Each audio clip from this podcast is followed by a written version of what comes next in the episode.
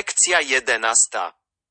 派遣アニメ今ではアニメは日本を代表する文化となりました。この映画はアニメが完成するまでに、どのような工程でどれだけの人たちが関わっているのか、制作の裏側を覗ける作品になっています。主人公の瞳は、幼い頃に家庭の事情で魔法を信じられない寂しい子供でした。ですが、一つのアニメと出会い、アニメには魔法を超える力があると信じることができました。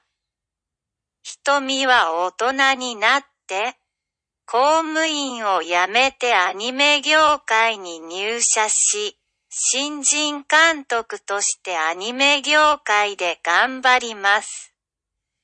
新人監督の瞳はあることから、天才監督の王子千春とアニメの派遣、業界トップを取るを争うことになります。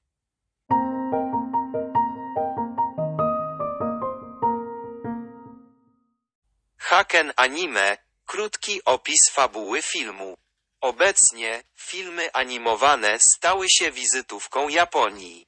W filmie tym zostały przedstawione kulisy procesu produkcyjnego, film pokazuje, ile osób jest zaangażowanych w ten proces, zanim animacja zostanie ukończona.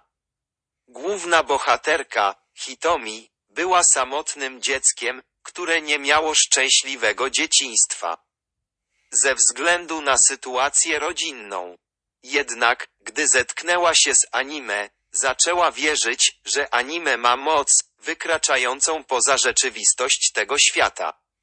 Jako osoba dorosła, Hitomi porzuciła pracę urzędniczki i dołączyła do branży filmowej anime, jako początkująca reżyserka. Główną myślą Hitomi, początkującej reżyserki, jest konkurencja z genialnym reżyserem, Chiharu Odzi. Aby zająć czołowe miejsce w branży animacji.